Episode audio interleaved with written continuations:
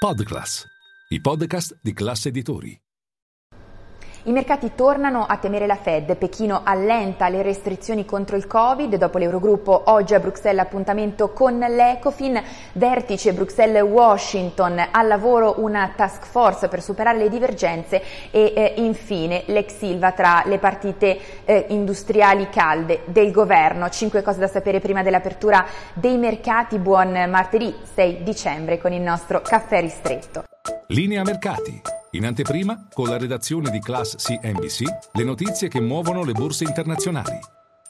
Uno, partiamo dalle borse in Europa che si preparano ad un avvio sotto la parità, in scia le vendite che sono tornate ieri sera a Wall Street e scambia il rosso questa mattina anche l'Asia. I mercati tornano a temere una Fed aggressiva dopo che gli ultimi dati arrivati dall'economia statunitense hanno mostrato appunto più resilienza delle attese. Ci si domanda se sia ancora possibile il rally di Natale o se si sia esaurito. E poi due, veniamo alla Cina, arrivano buone notizie, Pechino allenta le restrizioni anti Covid, non sarà più necessario nella capitale per entrare nei luoghi pubblici mostrare un test negativo e secondo indiscrezioni domani eh, le autorità cinesi potrebbero annunciare un ulteriore allentamento a livello nazionale. Nel frattempo tutto questo come si traduce sui mercati? Bene, Morgan Stanley torna ad essere bullish sull'azionario cinese per la prima volta in due anni proprio alla luce delle riaperture. E poi tre, dopo l'Eurogruppo occhi puntati ancora a Bruxelles perché oggi appuntamento con con eh, l'Ecofin. Nel frattempo il commissario agli affari economici Gentiloni ha avvertito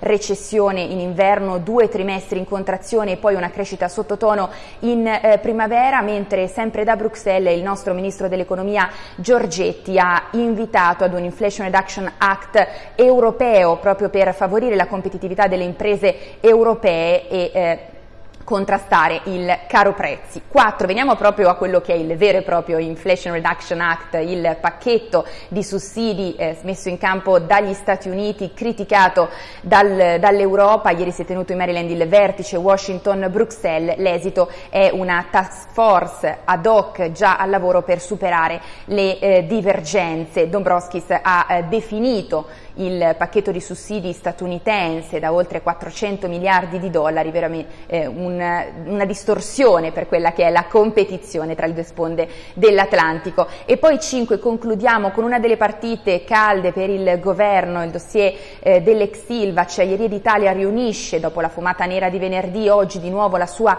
assemblea, il governo prova ad accelerare, vuole salire dall'attuale trentotto per cento in mano ad Invitalia al sessanta per cento. Passaggio previsto inizialmente per il duemilaventiquattro. Restano però due nodi fondamentalmente da sciogliere, la valorizzazione dell'asset perché ArcelorMittal chiede un miliardo e mezzo mentre il governo sarebbe disposto a mettere sul tavolo un miliardo, e poi c'è anche il tema della governance.